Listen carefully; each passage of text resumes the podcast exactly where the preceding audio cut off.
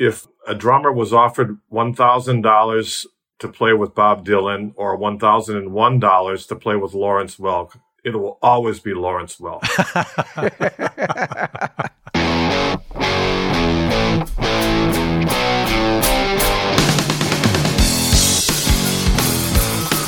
Hello, Cleveland! Turn your speakers up to 11 because it's time for Too Much Effing Perspective, the podcast that asks musicians and entertainers to relive their most spinal tap moments when nothing goes right and everything gets kind of weird. I'm your host, Alan Keller, a comedy writer in LA and lead singer of the least heralded Chicago band, the Falling Wallendas. And I'm your co host, Alex Hoffman, former tour manager for the BoDeans and lead singer of the least heralded Milwaukee band, the Vainglorious. Our guest today is Brian Ritchie, bass player for the band that made Milwaukee famous, the Violent Femmes.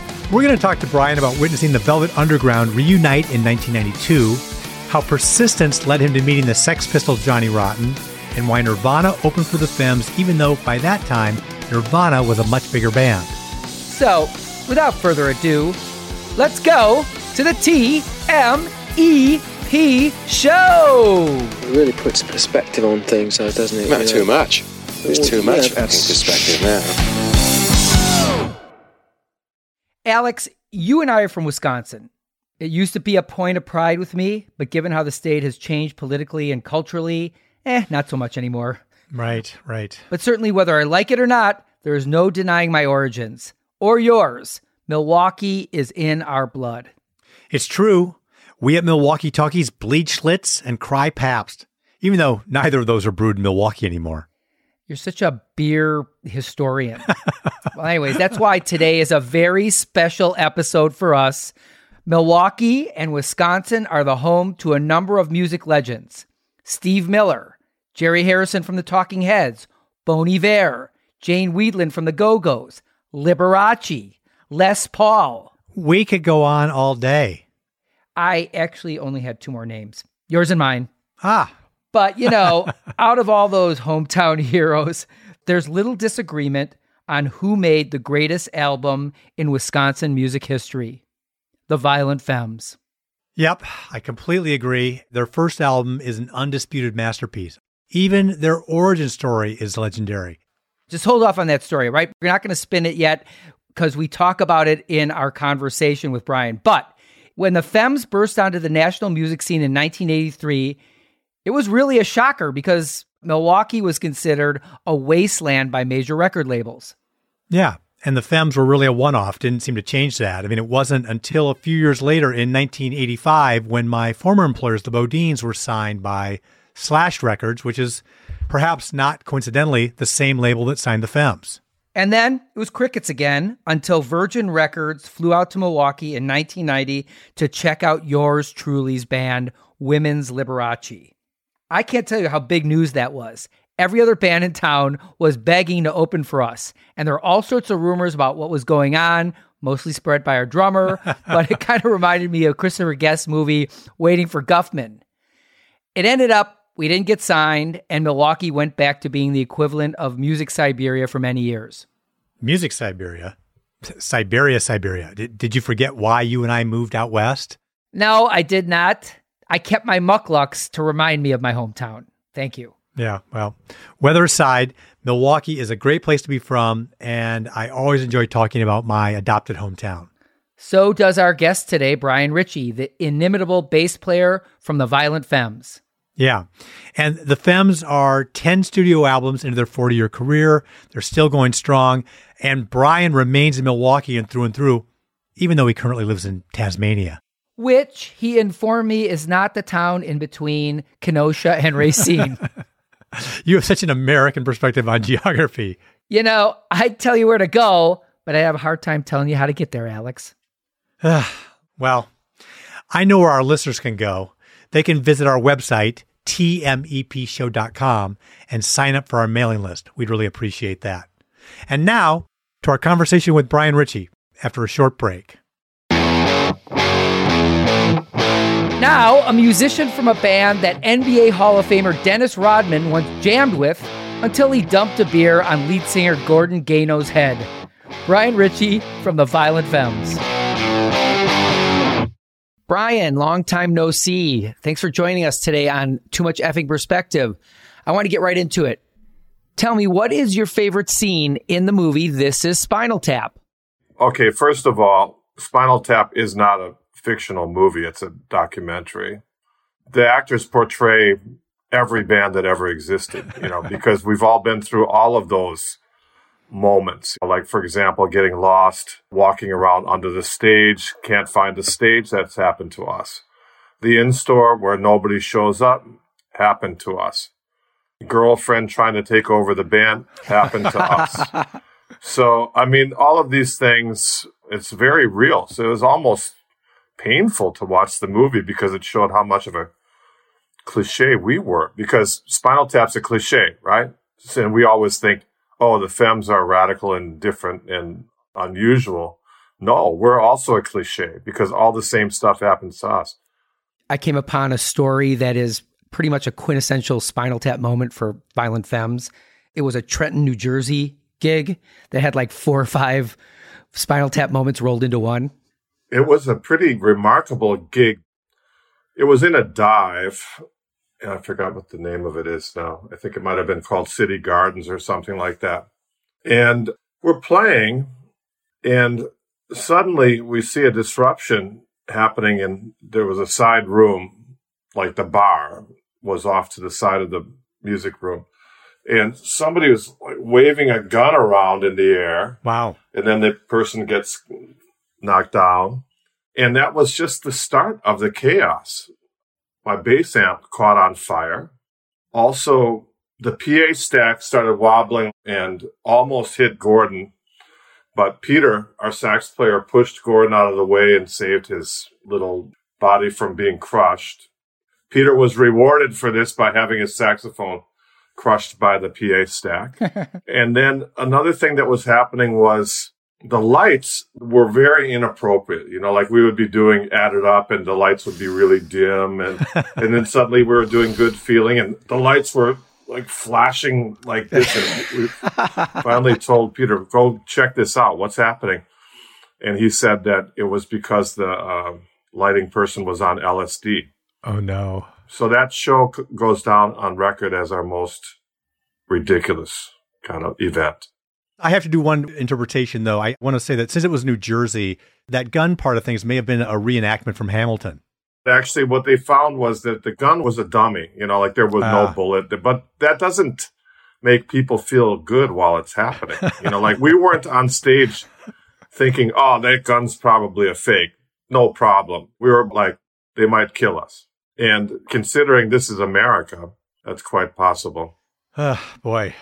Your anecdote reminds me of a crazy gig of my own back in the mid 1980s in Chicago with my band, The Goners. We were playing Phyllis's Musical Inn on Division Street, which at the time was a really sketchy part of town. And it was about 4:30 in the afternoon, and we were just coming in to do our sound check for the gig later that night.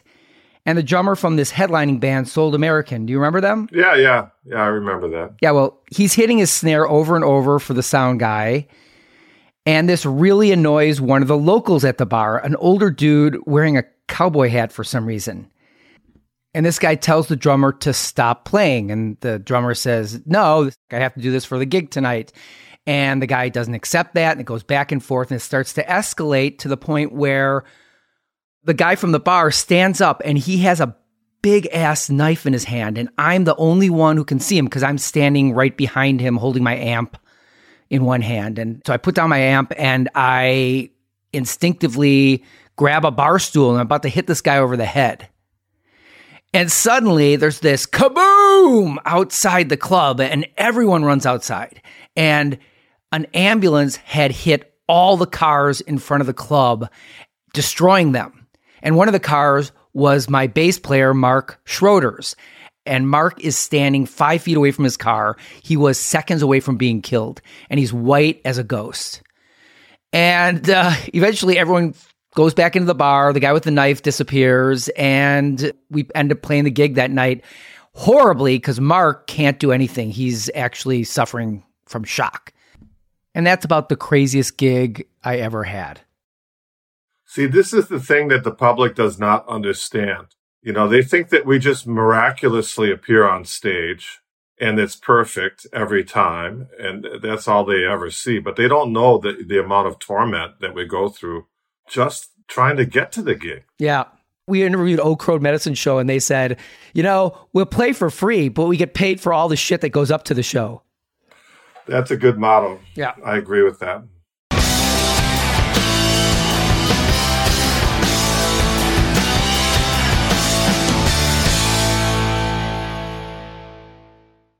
Brian, Alan and I are Wisconsinites, so it's always great to talk to our hometown heroes. Yes, I'm Milwaukee born and bred. Milwaukee all the way. Yeah. I'm the only one in the Femmes that was really a Milwaukeean. Oh, is that right? Yeah, because Victor was from Racine. I'm from Milwaukee, and Gordon was born in New York City. So I grew up in a few different places in Wisconsin, Beaver Dam, went to high school in Green Bay. And I just want to say this conversation is particularly fun for me, Brian, because the Femmes eponymous debut album was the soundtrack of my junior year. I went to Abbot Pennings High School in De Pere, Wisconsin. My talent show band played Blister in the Sun. Wow. Our junior class was a little bit rowdy. We even had our junior prom canceled because of our misbehavior. And so when I dedicated Blister in the Sun to those damn juniors from the school auditorium stage, the place just erupted. And that was probably the best audience response I ever got for anything I ever did as a band leader. That's uh, kind of echoing what happened the first time that Gordon and I played together was at his high school. And he was being inducted into the National Honor Society. Yeah, we didn't play Blister in the Sun, but we played Give Me the Car, which we were not supposed to play because that song has what in those days would have passed for risque lyrics and obscenities. And when we did that, the audience erupted into chaos, just like what happened with you, Alex. Brian, I was tour manager for the BoDeans for a number of years. Oh, that's right. Okay, yeah, now I remember. Yeah. I'll relate one spinal tap moment between BoDeans and Violent Femmes. There was a gig in 1993 where we all converged on, of all places, Charleston, West Virginia to play Mountain Stage. I remember. And I was looking back on that. Sheryl Crow was there too, which I had not recalled, but she was opening for the BoDeans on that tour. Anyway, at Mountain Stage, it was funny because you guys were playing at that time with Guy Hoffman, who was the BoDeans' original drummer. That's right. Guy Hoffman, no relation to me. And the way they did things was just for ease of turnover on stage and things like that, you had to use their drum set. And of course, that always pissed off the BoDeans, especially pissed off Kurt Neumann, the singer and guitar player, because he just, we got to have our show, got to have our stuff. But I didn't want to fight about it as a tour manager. I agreed. And then all of a sudden, you guys set up, and Guy was using his own drum set. And it was just like, what the fuck? How is it? you know, Alex, you're not standing up for us. But anyway, everybody was cranky, but we made it through. And then, of course, you guys did a killer set when the crowd was on their feet and kind of blew everybody else off stage. It was pretty cool, pretty fun to be in that room. Yeah, that was a good show. We mentioned Guy Hoffman, who was with you guys for a while. Victor DeLorenzo was founding drummer of the band. You mentioned several similarities to Spinal Tap and Violent Femmes, and that's another one. You've had some transitions with drummers. Yeah, I hadn't even considered that. It's funny because we were talking about this the other day. As you mentioned, Victor was the original drummer. Then Guy came in. Then Victor came back. Then we added John Sparrow on cajon. So we had two drummers. And then Victor left again and we added Brian Viglione from Dresden Dolls on drums, but Sparrow was still playing the cajon. And then Brian left because he wanted to form a band with his wife, now ex wife. Was her name Janine? Her name is Olia. and then Sparrow just started playing drums and cajon. Anyway, so that's our saga. But there was a time on the West Coast, which we recently played a gig with Blondie. We ah, played Oh, with fun. them about two weeks ago. And this other time was maybe 15 years ago, and we were also playing with Blondie. Victor was back in the band, so he was playing, but we invited Guy to sit in with us, so there was Guy. Sparrow was also playing with us, so that's three drummers. And then we had this other guy, Hani Naser, who's now unfortunately passed away, but he's an Arabic percussionist. He was playing, and then we had another percussionist. So we had like five percussionists, and uh, it was funny as hell, you know, because the femmes are minimal with percussion. so suddenly we have five percussionists. Victor was a little bit hissy about this whole thing. You know, he just kept glaring at the other ones, but I'm the OG. I didn't care because I just thought it sounded so funny. In my mind, it's like there's the drums. You know, I don't care if it's one drummer, a hundred drummers. It's just the drums. You know, it's like there's this racket that's going on near me. I don't care how many people are making it. So to me, it was normal, but Victor didn't like that very much.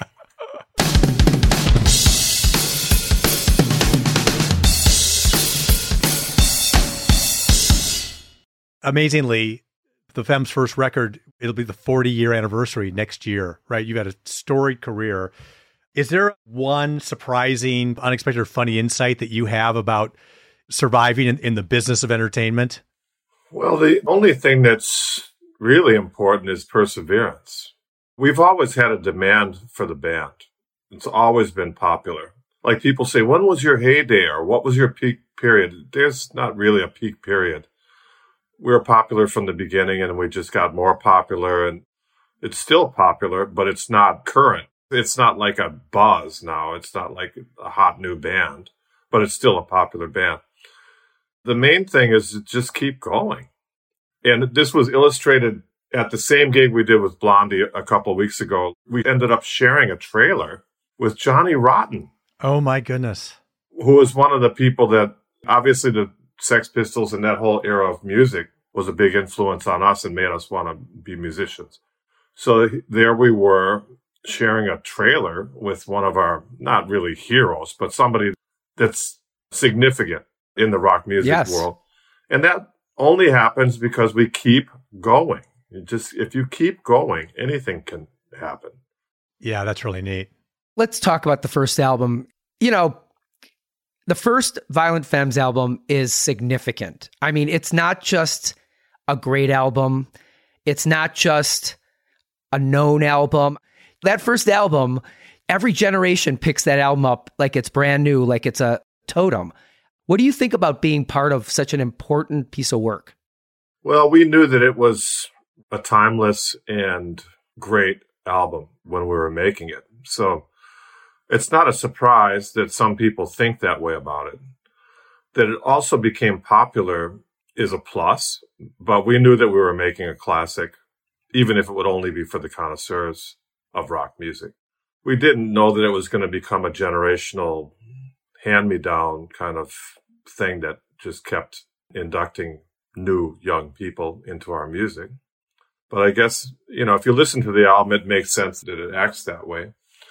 But our second album, Hallowed Ground, I think is also a significant album that's very underrated because it was one of the first, what has come to be called Americana albums. That whole genre wasn't really happening as a kind of a new statement it was more like you had folk musicians or bluegrass. They're doing their thing, but we were consciously synthesizing all these different strands of American music into one album. So I think we've probably had two albums that in various ways are signifiers. And I wanted to ask as a follow on to Alan's question is it a pain in the ass in some ways having your first album be so significant? You have 10 albums. Let's talk about the first one. Yeah, I think it's a very common thing in rock music, you know, like the Velvet Underground's first album, right? Meet the Beatles. Even though it wasn't the first album, it was still the one that people think of as the first album. It's happened to so many bands, Television, Marquee Moon. People like their other albums, but that's the album that people still talk about.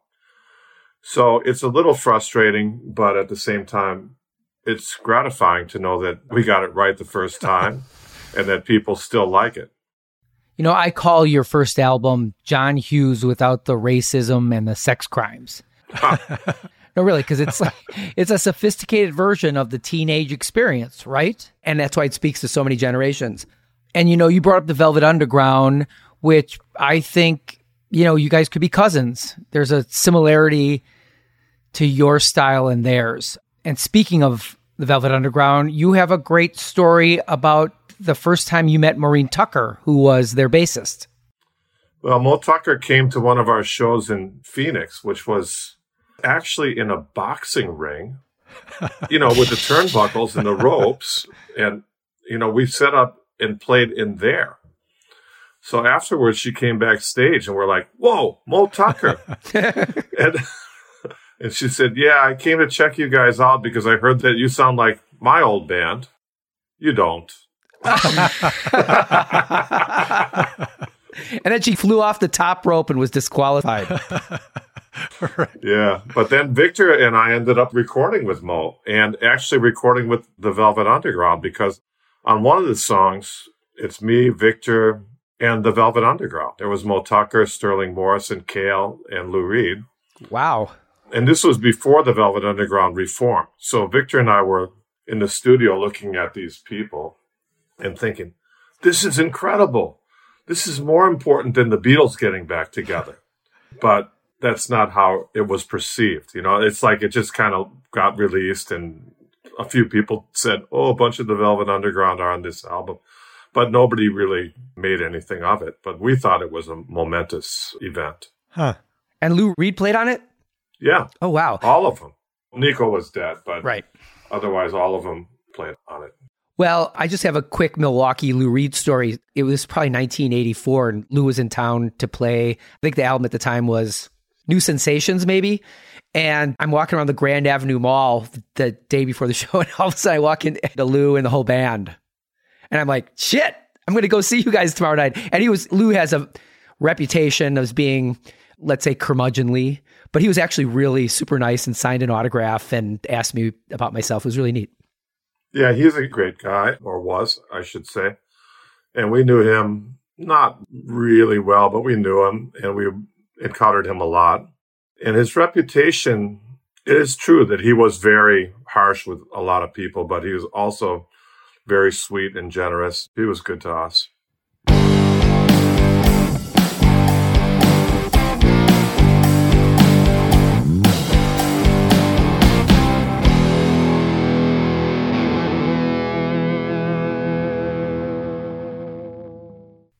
Hey, listeners, decide for yourself if there's a reason why Alex and I are unheralded musicians. At the end of every episode, we're going to play one of our songs. So stick around. Coachella 2013, which would have been the 30th anniversary of the eponymous album, that was also a reunion gig for the Femmes, right? Well, the band was split up, and I was living in Australia, and I had pretty much forgotten about the band and just thought, oh, yeah, well, I used to be in a famous band, get on with it, you know, and I have my own things going, and I became a museum curator down in Australia. I was having a lot of fun, not thinking about the band. And then I heard that the Coachella wanted us to get back together. That was one of their gimmicks you know, like they got the Stooges back together, and I think they thought, oh, this can be our formula. Let's get some split up bands back together again. And they decided us. Well, good public service, frankly, doing that, I would say. Were there any spinal tap moments for you guys kind of getting back in the room together and getting ready for that gig or playing that gig? The Femmes don't rehearse, but for some reason we decided to rehearse that time. And Victor showed up with is Victor's an actor. He likes to act. So Victor shows up with his sunglasses on and he's like, yeah, yeah, yeah. So that's what it was like rehearsing. And then we played the shows and, uh, shows were good. We always sound the same and the music is simple enough that we don't really need to rehearse all the fine points. It, it just kind of comes together. And it was interesting at Coachella because we decided to play the first album in its entirety, but we didn't announce that cool. or anything. So when we got on stage, we started with Blister in the Sun, as you did at your high school, you know. and as soon as I started the bass riff, doo, doo, doo, doo, then you could just see like tens of thousands of people start running from all areas of the festival to our stage.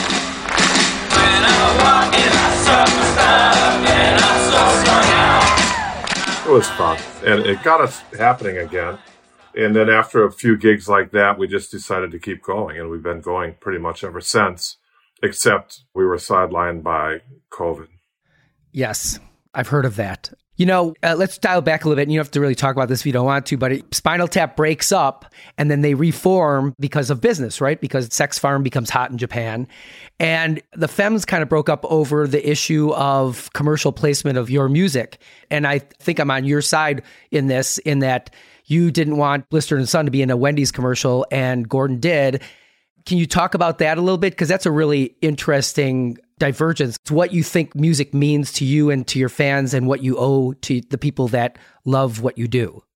Well, from a fan's perspective, I mean, a lot of people you know, love that song or love our songs, and they can interpret it any way they want to, but nobody would interpret it as a hamburger.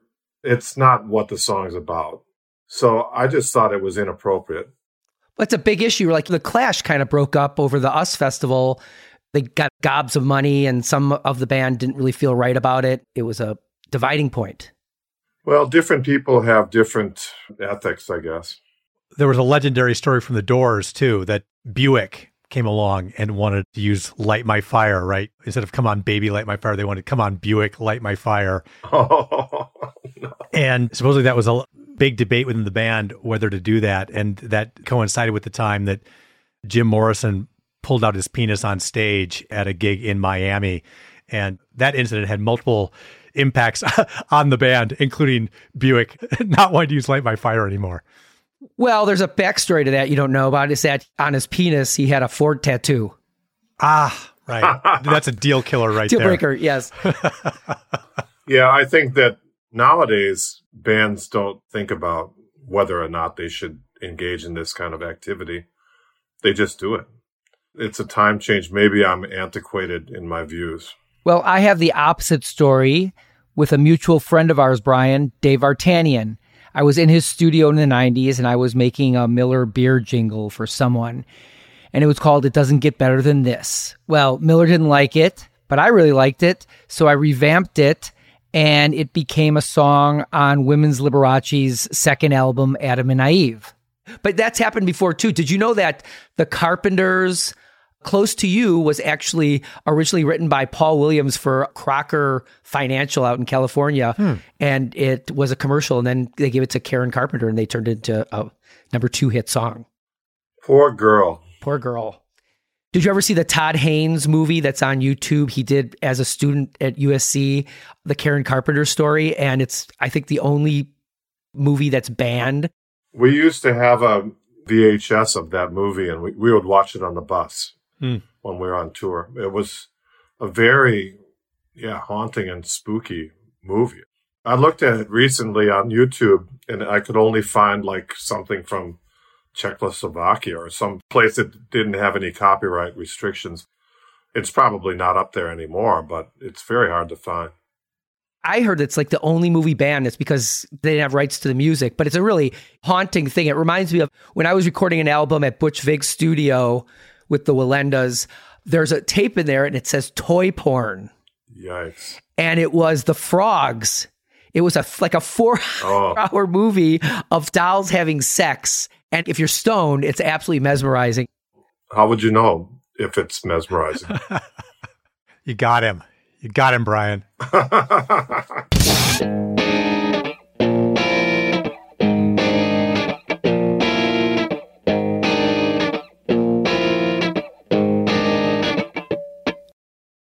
Hey, Brian, I want to ask you about another legendary gig when you guys played Woodstock 1994, and half a million people were there, kind of chaotic scene. Any Spinal Tap moments that you remember from that gig?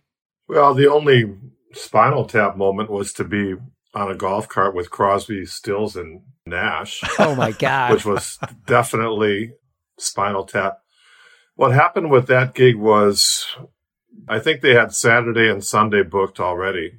And then they realized, wow, there's going to be about 300,000 people on site on Friday waiting for the event to start. And we don't have anything to distract them.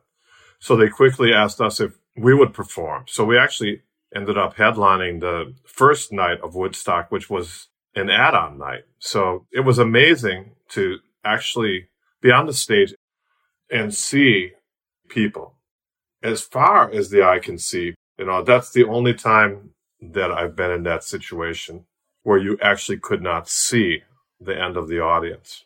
Wow. Nice. So Crosby, Stills, and Nash played with you that same night? They were playing the next day, I think, but everybody was doing media, so we were all I see. like buzzing around on golf carts, getting photos taken, doing interviews and stuff like that. So if you guys were actually golfing, which one do you think of out of Crosby, Stills, Nash would be the caddy? I think it would be Nash. Nash seems like the most together one of them. Yeah, I've had interactions with the other two. I never met Nash except for that time at Woodstock. I didn't really meet him, just saw him. But I have in- encountered Stills and Crosby, and they're pretty much what you'd expect. Neil Young, he's one of my favorite recording artists. Yeah, I agree. And have you spent time with him? Never met him. My former bandmate, he played with Brian Wilson for years, and they did the Bridge School concert. And he went to Neil Young's ranch, and I think he taught Neil to play California Girls or something on the organ. Wow. Yeah, Amazing. yeah, it was really cool. We just did a gig with Brian Wilson maybe two years ago, right before COVID. That was amazing. We opened for Brian Wilson's band, and he had a huge band, great lineup. Al Jardine was there. Sure. It was a special moment. I went to Japan with them in like 2002 for the Pet Sounds tour because a couple of my bandmates were in the band, and uh, I mooched off their Four Seasons hotel rooms. I saw Pet Sounds five times. You know, the Wondermints are in that band, and they're so tight. You know, the, the weak link in that band is Brian. He's the composer, though. That's what I reminded myself. It's like watching Beethoven. Like this time, Brian was sitting in a wheelchair and he could barely play the keyboards and he was only intermittently singing, but still, it's like seeing Beethoven on stage.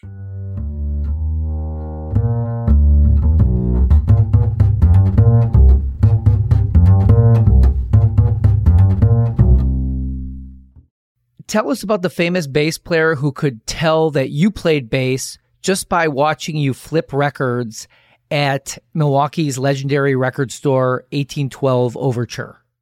I was like spinning through the vinyl, like that, you know, how you do with your fingers, trying to see as many albums as, and I was doing that. And then I heard behind me, excuse me, are you a bass player?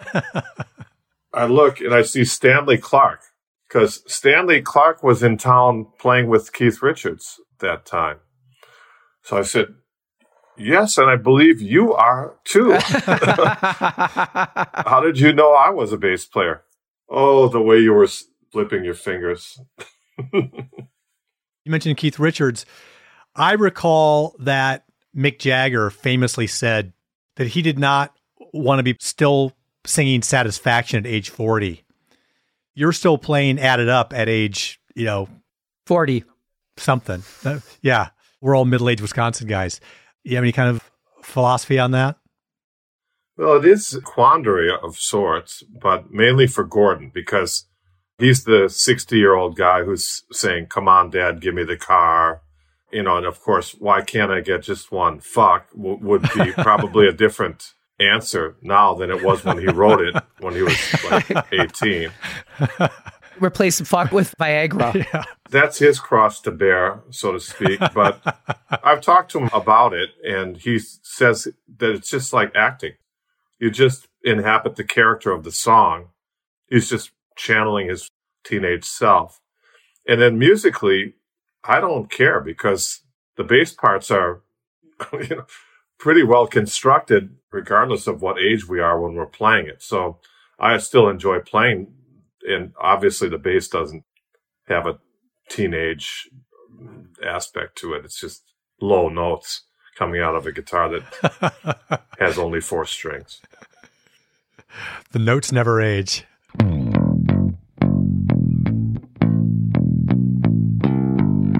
Brian, you attended some legendary shows in Milwaukee back in the day, like when Bruce Springsteen played the Uptown Theater in 1975, right?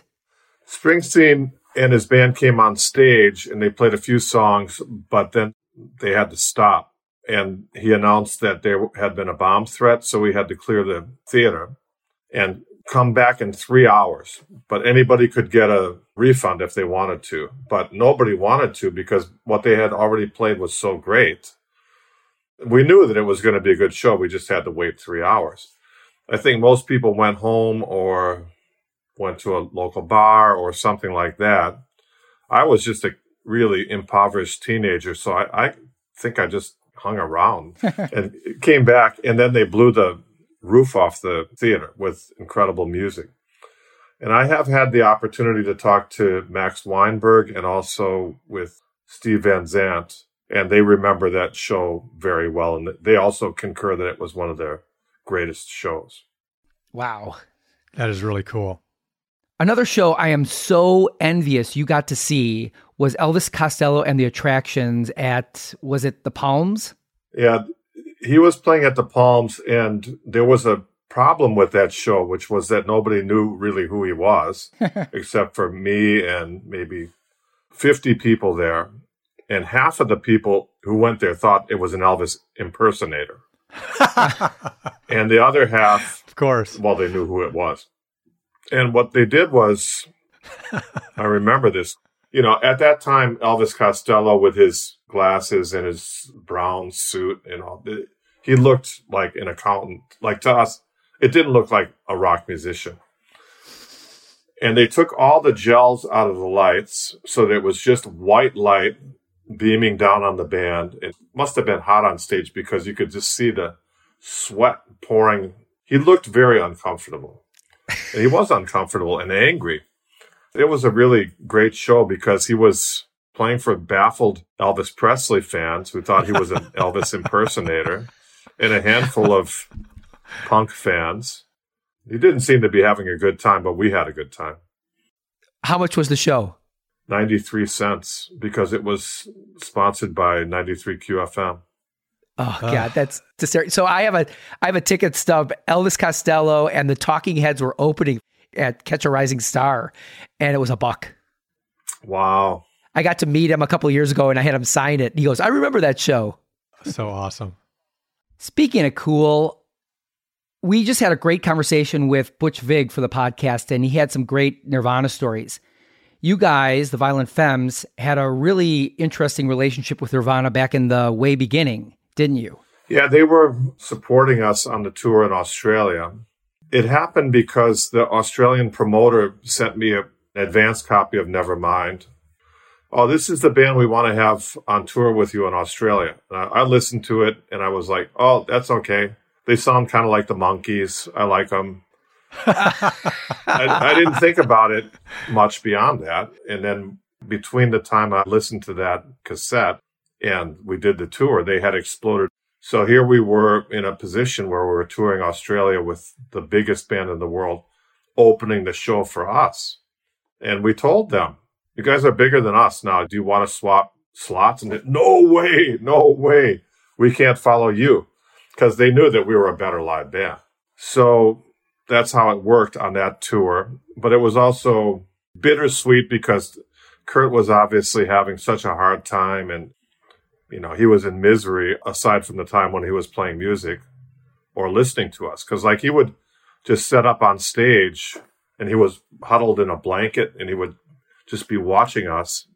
Uh, you know, I can remember him just sitting off to my side, looking up at the band. So he liked listening to us. He liked playing, but other than that, he was in misery. Isn't that incredible? I mean, it's just, you would imagine that when something that you've created takes off like that, it'd be thrilling, right? That rocket ride, but you're telling a different story. Well, he had issues. He was on drugs, and I guess he was on drugs because he had physical issues.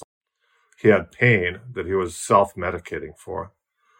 So, you know, he wasn't really able to relax and enjoy their success. The other two guys, Dave and Chris, they were, for lack of a better term, normal. Right. I was Radiohead's original US tour manager when Creep was a big hit and their album Pablo Honey was doing well. You know, when you tell that story about Nirvana, and I think about the experience that Radiohead had on that first tour, which was mostly clubs, some small theaters, but they were kind of able to really appreciate and enjoy this positive first outing they had in the US. That was a cool experience, and they were very aware of it and very appreciative of it. So that's kind of the two poles of that kind of thing. Well, it's good that they appreciated it because when success happens instantly, people tend to think, oh, it's because of me. I'm great, you know, or it was inevitable because we're so great. And sometimes people don't realize how lucky they are. Being an artist or being good at a craft and dealing with fame, they're totally different skill sets, right? I mean, just because you're a great musician doesn't mean that you love the limelight or can deal with having your privacy invaded. It's a real hard thing to deal with the spotlight, especially when it happens so suddenly, like it did with Kurt Cobain. Yeah, he would have been facing a lot of problems in his life. And then there was the, the intense, as you say, spotlight that was upon him in particular, because people really identify and they think, oh, he's singing about me, or how did he read my mind, and, and this kind of stuff. And that's a, a burden for a young guy like Kurt was.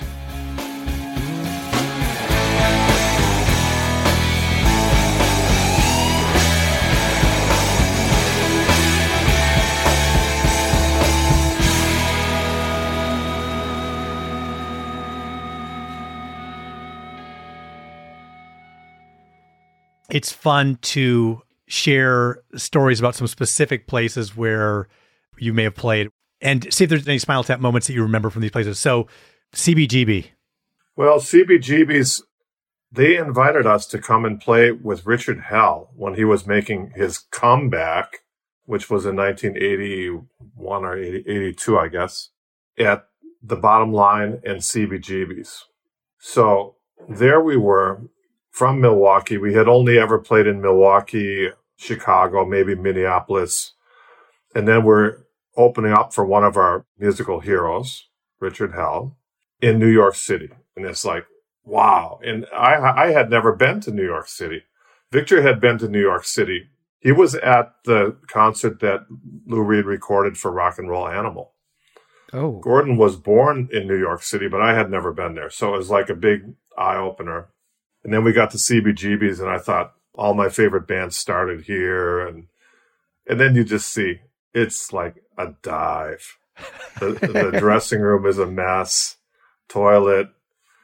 But the gig was good. And unfortunately for Richard Hell, you know, we're a much better band than he was able to do at the time. So we got a lot of attention from those gigs and pretty much launched our career. Wow, that's great. You know, that brings me to one thing that we have to talk about because we had on the Old Crow Medicine show and they were basically discovered while busking in North Carolina, wasn't it, Alex? Yeah, Boone. And discovered by Doc Watson. By Doc Watson. Oh, wow. You have a great origin story, and I want to know if it's even true. Brian, can you tell us if the Femmes were really discovered while busking in Milwaukee? So we were unable to get gigs in Milwaukee because we were not considered even a rock band. People didn't know what to think about us. So we weren't invited to play the punk clubs because we were playing acoustic instruments. None of the other bands really liked us. We kind of had a lonely life at first. So we went over to this place called Century Hall, which I call Centipede Hole. and um, we went in there with our instruments and we said, okay, who books the bands here? We want to meet them. Oh, go to the office uh, upstairs.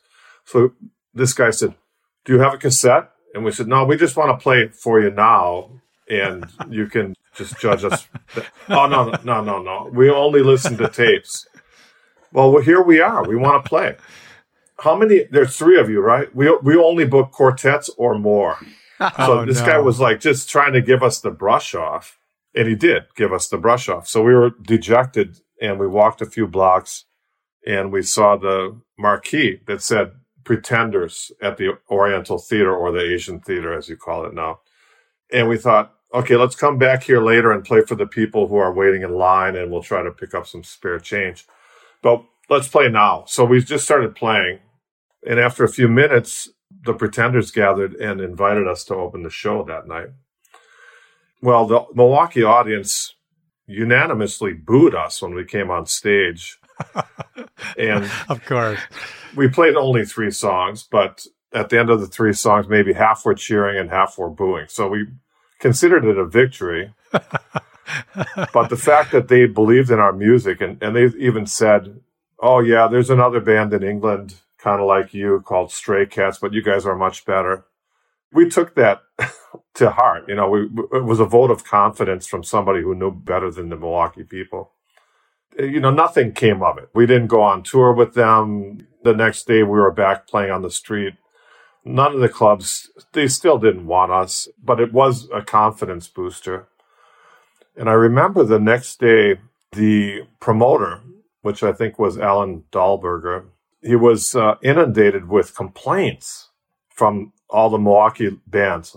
Why did you let those bums play opening for the Pretenders. You you should have had our band, you know. So like all the Milwaukee bands thought they should have gotten the gig, but they didn't know that it was the Pretenders who got us the gig, and it was our own initiative, if you call it that, of playing on the street that made the opportunity happen. It's not because our manager talked to their manager or any of that stuff. Being scrappy, being innovative. I mean, you were pioneering American Idol by going in and saying, "We're just going to play for you." Right? Judge us right now. Yeah. that is awesome. Well, I think that uh, it's probably one of the most successful busking events in history. It is. Yeah. It's, it's a great story. Another place I want to ask about is the 930 Club in Washington, D.C. Because I'm guessing you've played the old 930 that was at 930 F Street and maybe even the new 930. Well, the new 930 is one of our favorite venues. It's a great venue, and we've played there quite a bit in the new 930. But the old 930 was also a lot of fun and great, but it was a filthy dive. There are two memorable things that happened at the 930 Club for us, and one of them I'll tell you because you'll like it, being from Milwaukee. But the first one was we generally would get a pizza after the show, but when we came off the stage and we went into the dressing room, there was the pizza just covered with rats. Oh. and we're like, okay, maybe we're not going to eat this pizza. So then also the dressing room was the place where John Wilkes Booth hid out after he killed Lincoln. Wow. Yep. So yeah, it's a very historic place for music, but you know, you don't want to see rats on your pizza. Now, the other thing that happened was Snopek was playing. Say who uh, Snopek is, Brian. Oh yeah, Sigmund Snopek III is a multi instrumentalist who's well known in Milwaukee. He's like a prog rock musician, but we brought him along as a member of our horn section. So we were playing at the 930 club and I was just playing, looking in the audience and suddenly I see these young girls in the audience and they're all going like, oh, oh, oh. And was like looking like they're going to vomit. And I was thinking, we sound good. What's the problem? What's, what's going on here? And then I turn around and I see Sigmund and he's got this big hunting horn and he's stark naked. so he's just naked on stage playing this horn. The girls are going, oh, oh. So that was a good moment at the 930 Club.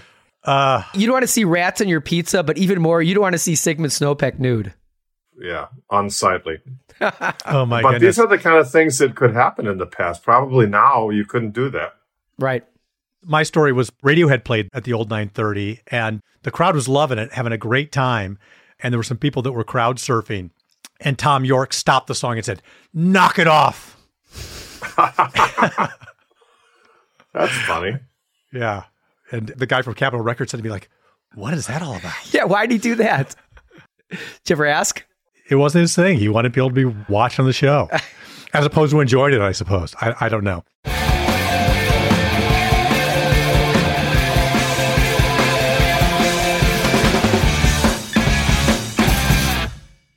Brian, thank you so much. This Yes. has been absolutely a joy for me, 40 years in the making.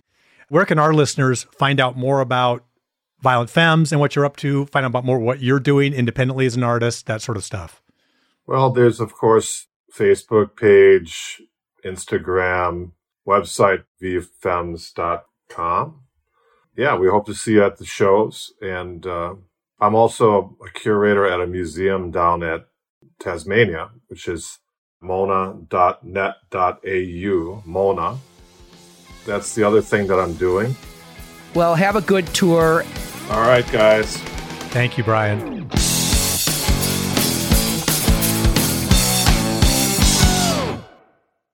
You know, Alex, that is probably the first time I've spoken to Brian in about 30 years. Yeah, it's a long time. Yeah. And you know what was the biggest surprise for me during that entire interview? Tell me. That he went to a Springsteen concert. I just never thought of Brian Ritchie as a Springsteen kind of guy. Well, Bruce defines the archetype of a hardworking musician, and he's an incredible performer. I mean, the E Street Band would play those three to four hour shows, and it's just nonstop energy from start to finish. But in any case, you know, the Springsteen show that Brian told us about, I mean, that is legendary in Milwaukee lore. And it got me thinking about other performances in Milwaukee that contain Spinal Tap moments. And I found this really good article online from a writer named Matt Wild from the Milwaukee Record. Can I share a couple of these? Yeah, that'd be great. Well, let me just pick three here. In 1980, Black Sabbath, in one of its many incarnations, this one with Ronnie James Dio on lead vocals, played the Mecca Arena, and it turned into a riot after bassist Geezer Butler was hit in the head with a bottle. It turned into a rainbow in the dark. Uh, that wasn't Sabbath, though. That song was from Dio's cleverly named band, Dio. Yes, Let's critique these one by one. Is that a Spinal Tap moment? I think so. I think anything with a guy named Geezer in it is a Spinal Tap moment. it doesn't matter what happens. You're able to ignore the bodily injury part. Yes. All right, here's the next one. In 1992, when They Might Be Giants played a concert, it got kind of rowdy because they played a polka song. Of course, Wisconsin, with its great German tradition. The polkaing got so out of control that the crowd ended up collapsing the stage, and there were, again, several injuries. Oh my God. I think it's more like Polka Palooza. Polka Palooza, I think so. Spinal Tap moment? Yes, definitely. Anything with Polkin is a spinal, is a Spinal Tap moment. We'll also ignore the injuries there. Lastly, this one is the infamous George Carlin routine at Milwaukee's fabled Summerfest back in 1972, where you had one of your greatest gigs That's right. when he got arrested for uttering the seven words you couldn't say on TV back then. But you could probably say at a preschool today. Among liberal parents. Sure. Absolutely. Anyway, Spinal Tap moment. Uh, you know, it's not necessarily a Spinal Tap moment, but it's a damn interesting moment. Times change, and we're out of time.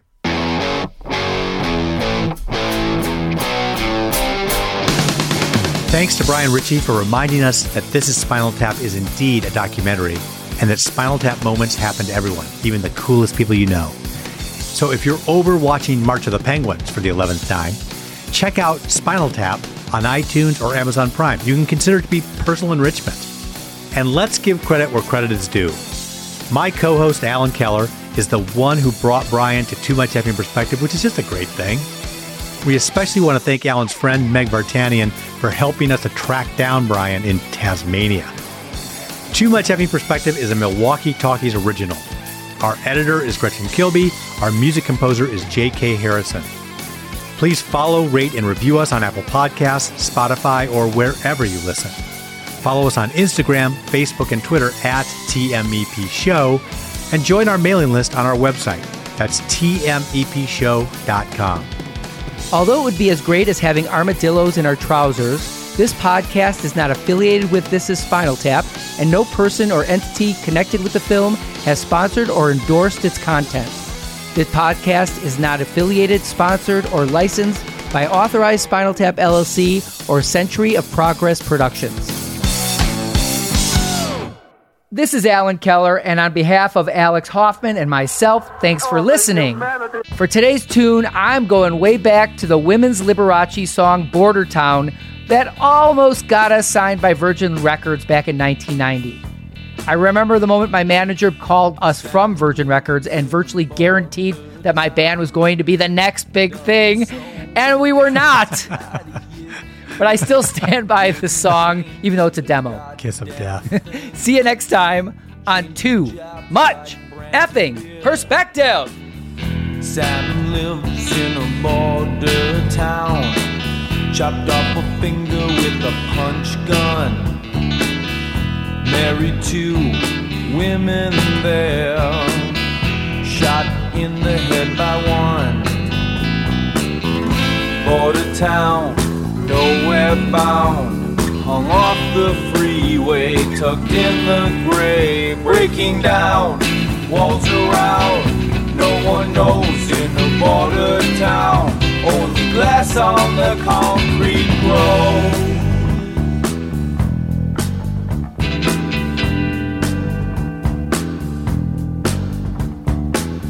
Sam lives in a border town where they sell lottery tickets, girly shows in a high school gym. Once found a girl lying in the thickets. Sam lives in a border town where there's a river called the interstate. Can't get on it from there.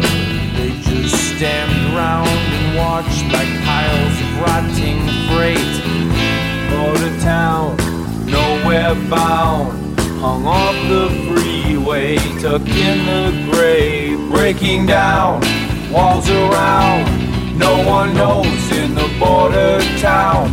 Only glass on the concrete grows. Sam doesn't think about life much doesn't see any reason when you die. Sam says you start your dreaming, awaken in the grave as your casket closes. Can't move an inch, can't wiggle your toes. You're stuck in a border town, never to be found.